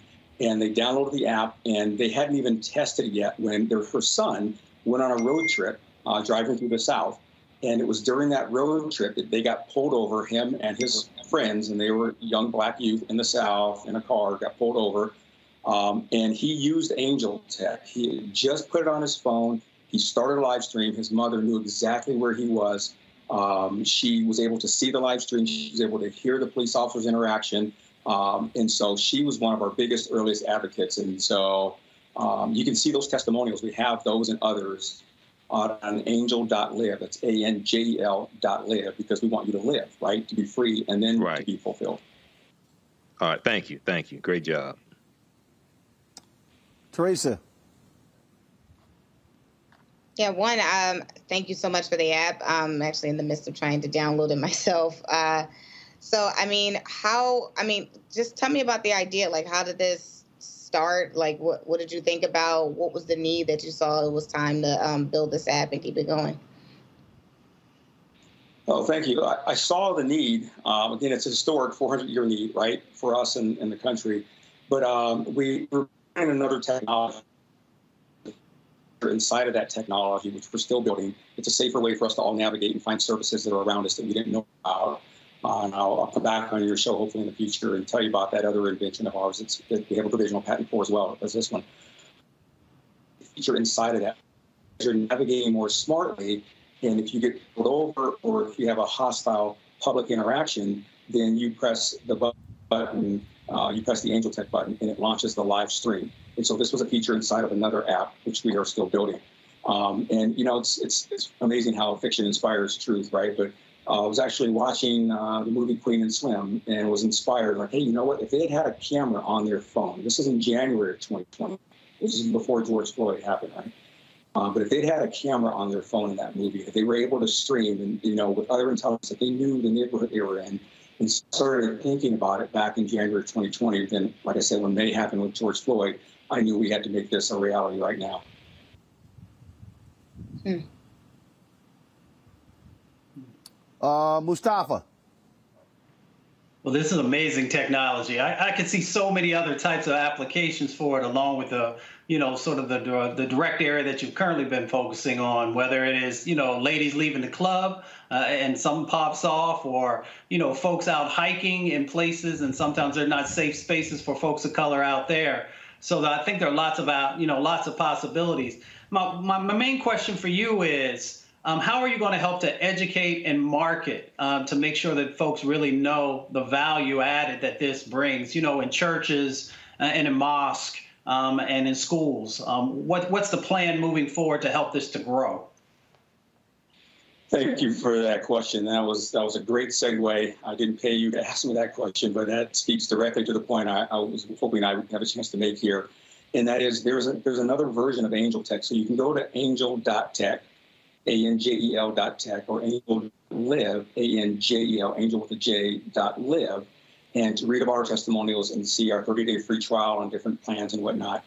But there's another version of Angel that we've created. It's called Angels in Campus and we've created and we are marketing it currently to HBCUs, historically black colleges and universities, because it does everything that you've seen me do in the Anjel Tech app that we've talked about, but it also allows that Department of Public Safety at that college or university to get the same live stream when the person pushes the DPS button in the Angels in Campus app. And we're working with a few um, very prominent HBCUs now in getting that into uh, their security fabric for their campus.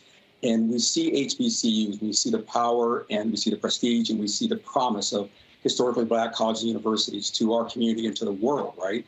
Uh, you know, at VP Harris, right?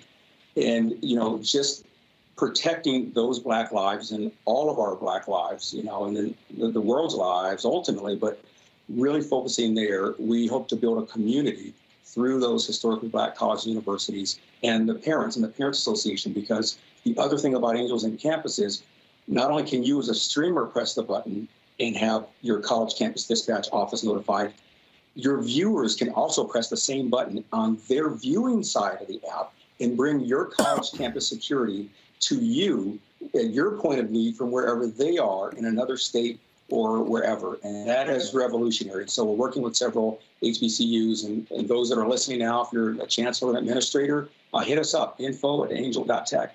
And let's talk about your school having this as well, because that's the future uh, of, of our great thinkers in our community.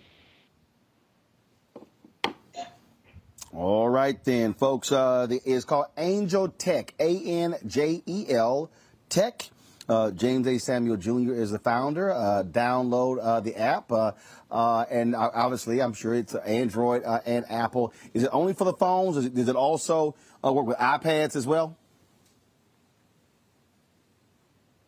It only works on phones, but it works on all Android and all iOS platforms. It works anywhere in the world, and we're the only app like this that works anywhere in the world that you have a cell phone signal.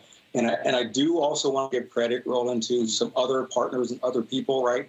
Um, Natalie Wilson and um, and Derrica Wilson at Black and Missing Foundation, you know, our missing persons. We're, you know, um, inspired by them and, and, hope to partner with them soon. You know, blackfacts.com is another great uh, organization out there doing great work in our community you know, Ken Anderson and uh, Dale Bodie. And then we're also been approached by Hollywood, right? So there's a short film that's being put together right now by uh, Drika Armstrong and Jermaine uh, Williams uh, of the Great Debaters fame.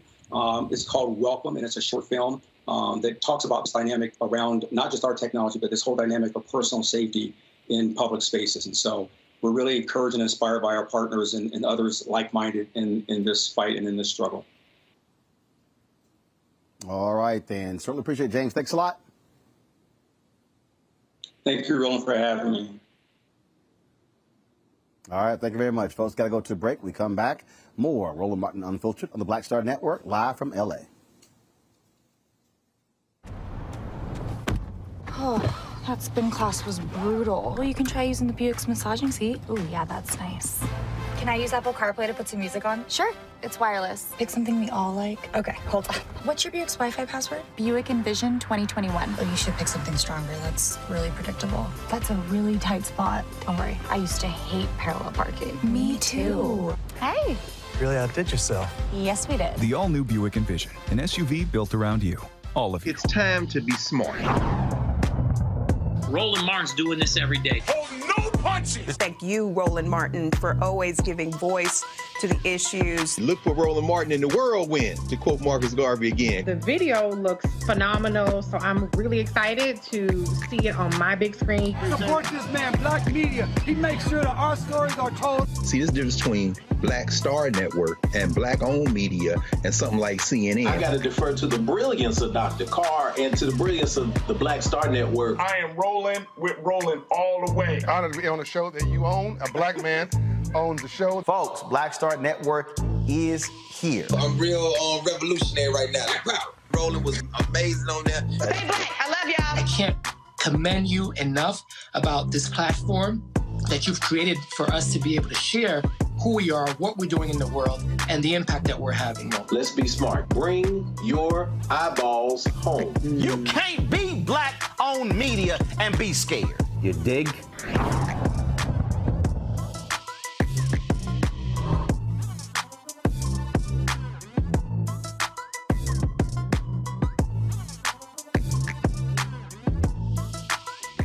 Everyone. I'm Godfrey, and you're watching. Roland Martin Unfiltered. And while he's doing Unfiltered, I'm practicing the wobble.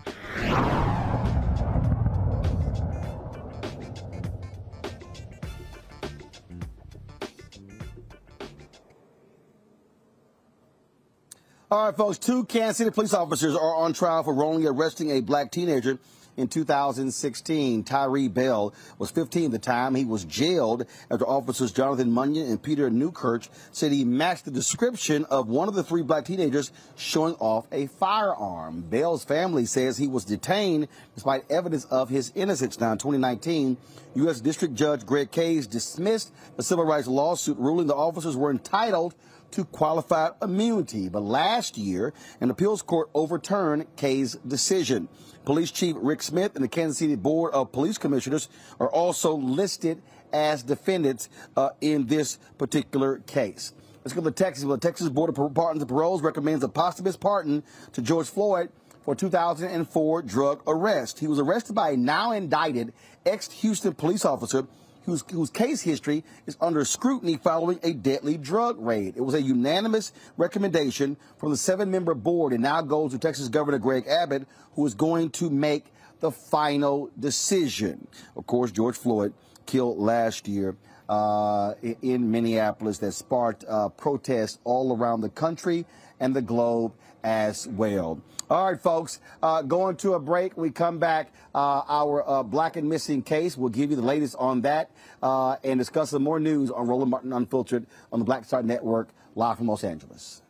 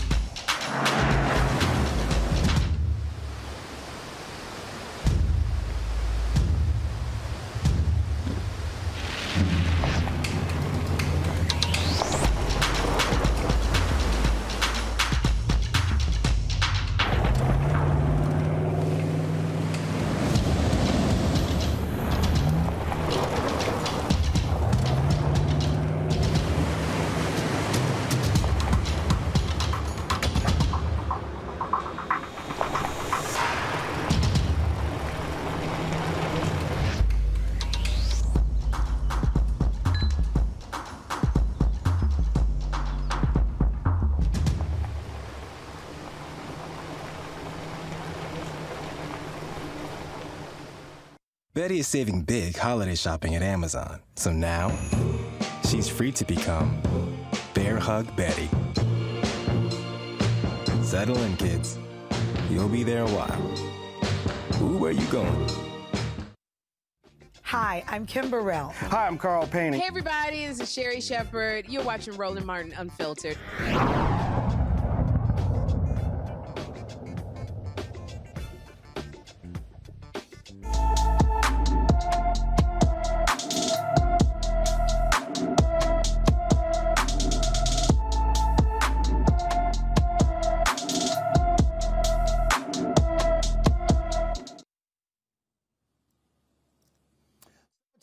Sky Saunders has not been seen since August 31st, 2021, uh, in Takoma Park, Maryland. She is 5 feet 2 inches tall and weighs 120 pounds. She has brown hair and brown eyes. Anyone with information about her whereabouts should call the Takoma Police Department at 301 270 1100, 301 270 1100 uh, 100. All right, folks, the estate of Henrietta Lacks uh, is suing a biotech company claiming it's been selling her cervical cells without her knowledge or the, the estate's knowledge or consent. The federal lawsuit says Thermo Fisher Scientific knowingly mass produced and sold the tissue obtained through what it calls a racially unjust medical system. The cells in question were taken in 1951 by doctors at Johns Hopkins. Lacks was terminally ill at the time, and her cells have been used for use in countless scientific research studies since. Her family says now it's time for justice for Henrietta Lacks. About time. Here, 70 years later, we mourn Henrietta Lacks, and we will celebrate taking back control of Henrietta Lacks' legacy. This will not be passed on to another generation of Laxes. Amen. We stop here and we move forward to get control of Henrietta's legacy and I would like to restore my family's honor. Throughout the years of watching my family go through what they went through, my dad being ignored in courthouses, my grandmother defamed by she had to sign her name with the X. My grandmother had beautiful penmanship. It's in my book, Henrietta Lacks, The Untold Story, where I share my stories of my family's plight to get here where we are today. And God brought us here together over these 70 years. It wasn't time back then. It's time now. The time is now. All right, folks, the lawsuit wants a court to block their use without permission and force the $35 billion company to hand over profits from the HeLa cells. Uh, what do you make of this, Mustafa? Well, the company should have already settled. It would just make sense that they've made billions of dollars off of this. There's a history of the extraction of black body parts. You can go back to uh, Dr. J. Marion Sims in the 1800s when they were actually experimenting on enslaved people at that time. He's known as the father of gynecology because of all that he did to black women. So this is just, a, it, it keeps playing out decade after decade. So I hope that this family actually gets the restitution that they deserve. Teresa. Yeah, it's a disgrace. Um, but again, I am just in awe. Again, history um, is now catching up to them. Um, I hope everybody gets their book. I mean, because again, we, we can't allow these things to happen. Um, and I think, you know, when we actually sign up and say we are organ donors or we are not, we need to ensure that whatever medical professional are following the law.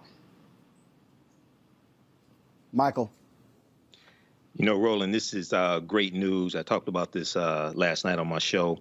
Um, you know, yesterday was the 70th anniversary of the passing of Henrietta Lacks. Also, not only was her uh, cells used in polio vaccine and gene mapping and intro uh, in vitro fertilization. But also, um, uh, Attorney Benjamin Crump said yesterday in an interview that it was all her cells were also used in the COVID 19 vaccine. And he said um, her cells have been used since basically 1951, but the statute of limitations has ran out on a lot of other uses. But because of COVID 19, that's something new. And uh, this is something that they're really pushing in the lawsuit. So it's a brilliant strategy. Thermo Fisher Scientific uh, on their website, they said their annual revenue is $35 billion a year. So hopefully they get everything that they deserve in this lawsuit. It's long overdue. All right, then, folks. Take a real short, quick break. When we come back, we'll talk about a brother who won a $137 million settlement against Tesla, Elon Musk. Time to pay up. You're watching Roland Martin Unfiltered, broadcasted live from Los Angeles on the Black Star Network. Oh, that spin class was brutal. Well, you can try using the Buick's massaging seat. Oh, yeah, that's nice. Can I use Apple CarPlay to put some music on? Sure. It's wireless. Pick something we all like. Okay, hold on. What's your Buick's Wi-Fi password? Buick Envision 2021. Oh, you should pick something stronger. That's really predictable. That's a really tight spot. Don't worry. I used to hate parallel parking. Me too. Hey. Really outdid yourself. Yes, we did. The all-new Buick Envision, an SUV built around you. All of you. Hi, everybody. This is Jonathan Nelson. Hi, this is Sheryl Lee Ralph, and you are watching Roland Martin, Unfiltered.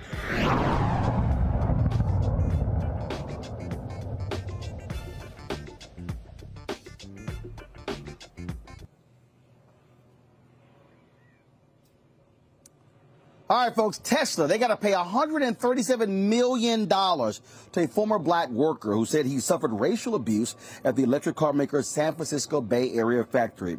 A San Francisco jury concluded the elevator operator Owen Diaz was subjected to racial harassment and a hostile work environment. He worked at the Fremont factory in 2015 and 2016. He said he faced daily harassment from coworkers, including the use of the N word, and that swastikas and racist graffiti and drawings uh, were displayed around the plant. That's a whole lot there. Man, 137 million dollars, uh, Michael. Uh, bottom line is racism. Y'all, y'all, y'all want to keep playing games with it? Now you got to pay up. Uh, yeah, Roland. You know, now they have to pay up, but also when you read, when you study this case, he made numerous complaints to, it appears, uh, human resources. He made numerous complaints, and they were ignored. Also, so uh, yeah, this this is uh, huge, um, and uh, an HR executive from Tesla is trying to downplay the severity of it, but it's like no, the the the, the jury disagreed with that. Uh, so, 137 million dollar uh, judgment. So yeah, they have to pay up on this one. As they say, uh, Teresa, you gonna learn today. Absolutely. You know what? This black uh, elevator operator um, is another black man. He's an individual. He is not a piece of trash. He is an individual who works for a billion dollar company, and he needs to be treated with respect because without him, some of those people wouldn't be in their office making some of those big decisions. So we need to respect our service. We need to service workers, and we need to respect those um, who respect us daily. So good for him. All right, Mustafa. Well, well, let's put it into perspective. Elon Musk is worth $200 billion as of yesterday, and it continues to go up. So this brother deserves every penny that he gets and hopefully Tesla will get its act together to make sure that this type of behavior never happens again. So if you want to be a part of the new clean economy and tell the world that you know you want to see change happen, change has to start within your organization. And leaders should also lead. Uh, Michael, Mustafa, Teresa, surely appreciate y'all joining us today. Folks, a little bit early, so let me explain to you. Uh, we are here in Los Angeles. Uh, we were here, I was here for the George Lopez golf tournament on yesterday. Uh, and so what we're doing is we're doing a series of one-on-one interviews uh, for uh, a new show. It's going to be the Black Star Network. We're calling it Rolling with Roland. So, last time we were here uh, in Los Angeles, we talked to uh, actor Richard Lawson, Jeffrey Osborne, Mario Van Peebles, actor Glenn Turman, Jackée, Bill Duke, uh, as well as uh, comedian Michael Colyar. I think I'm missing somebody we talked to. Uh, and so uh, this week, of course, uh, go to my iPad today. Uh, we uh, I've already talked to my man, actor Dondre Whitfield. Uh, y'all saw him on the Cosby Show. You saw him on Queen Sugar. he's been in a whole lot of, um, of, of, different movies and TV shows, and so. In a moment, I'm going to be interviewing Jan- Janice Howroyd, Howroyd, who runs a billion dollar uh, company here. So the first black woman to run a billion dollar company. And so uh, the only time she could do uh, was in our seven o'clock hour of the show. And so I moved the show up 45 minutes early. Uh, to accommodate her schedule. But we've got some great interviews lined up this week as well. Uh, and so some of the folks we'll be talking to uh, Johnny Gill, we'll be talking to comedian Guy Torry, Sherri Shepherd, uh, actor, dancer Damaris Lewis, director Matty Rich uh, Laz Alonso as well. Uh, and so we'll be looking forward to talking to them and some other folks uh, with, with, Eric Dickerson, uh, uh, comedian Chris Spencer. And so we're trying to lock down Kenya Barris, Jimmy Jam, Reggie Hudlin, Michael Ealy, Sheila E., and DeRay Davis. And so it's going to be a fascinating show, one hour conversations. Uh, you're going to really enjoy that. and so that's what we're doing here. And so when we, when we come out here, we still do the show. But again, what we try to do is we try to do as many of these as possible uh, putting these shows together, editing these shows. Uh, again, uh, for one of the new shows is going to be on the Black Star Network, so we cannot wait. If you have not downloaded the Black Star app, please do so. Uh, we have exceeded 15,000 downloads. We're trying to get to 20,000. Our goal by December 31st, folks, we want to have 50,000 downloads on the app. If we get there sooner, it will be absolutely great.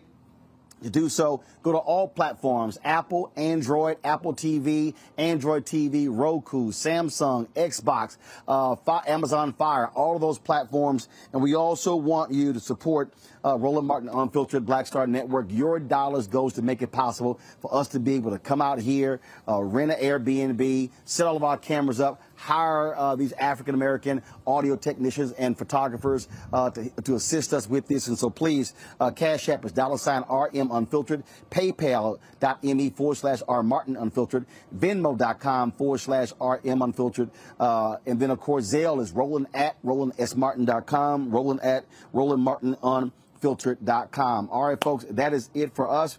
I certainly appreciate y'all uh, joining us today early. Uh, my apologies, uh, but sometimes we got to do what we got to do. Tomorrow we're going to be at our regularly scheduled time uh, at 6 p.m. to 8 p.m. Eastern. Uh, thank you so very much, folks. Uh, we will see you tomorrow right here on Roland Martin Unfiltered on the Black Star Network. Holla!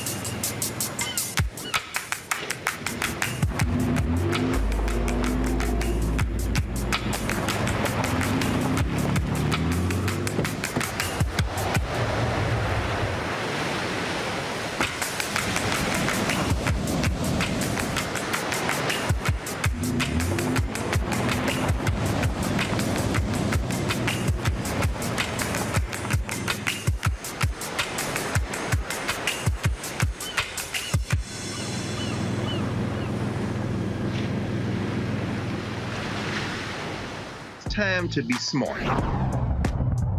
Roland Martin's doing this every day. Oh, no punches! Thank you, Roland Martin, for always giving voice to the issues. Look for Roland Martin in the whirlwind, to quote Marcus Garvey again. The video looks phenomenal, so I'm really excited to see it on my big screen. Support this man, Black Media. He makes sure that our stories are told. See, this difference between Black Star Network and Black owned media and something like CNN. I got to defer to the brilliance of Dr. Carr and to the brilliance of the Black Star Network. I am rolling with Roland all the way. Honored to be on a show that you own, a black man owns the show. Folks, Black Star Network is here. I'm real um, revolutionary right now.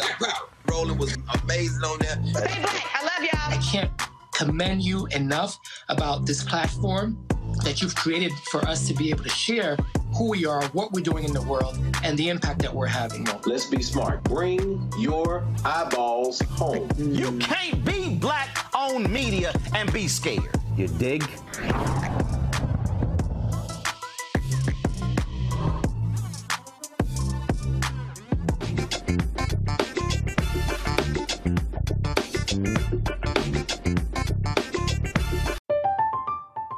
I'm Katya Adler, host of The Global Story. Over the last 25 years, I've covered conflicts in the Middle East, political and economic crises in Europe, drug cartels in Mexico. Now I'm covering the stories behind the news all over the world in conversation with those who break it. Join me Monday to Friday to find out what's happening, why, and what it all means. Follow the global story from the BBC wherever you listen to podcasts. Hello, it is Ryan, and we could all use an extra bright spot in our day, couldn't we? Just to make up for things like sitting in traffic, doing the dishes, counting your steps, you know, all the mundane stuff. That is why I'm such a big fan of Chumba Casino. Chumba Casino has all your favorite social casino style games that you can play for free anytime, anywhere with daily bonuses. That should brighten your day a little. Actually, a lot. So sign up now at chumbacasino.com. That's chumbacasino.com. No purchase necessary. Group. Void were prohibited by law. See terms and conditions. 18 plus. Xfinity has free premium networks for everyone this month, no matter what kind of entertainment you love. Addicted to true crime? Catch killer cases and more spine-tingling shows on A&E Crime Central. Crave adventure? Explore Asian action movies on Hi-YAH. Searching for something extreme? Check out skating, snowboarding, and more on Fuel TV Plus, the global home of action sports. And find crowd pleasing bops on iHeartRadio's Hit Nation playlist. There's new free shows and movies to love every week. Say free this week in your Xfinity voice remote.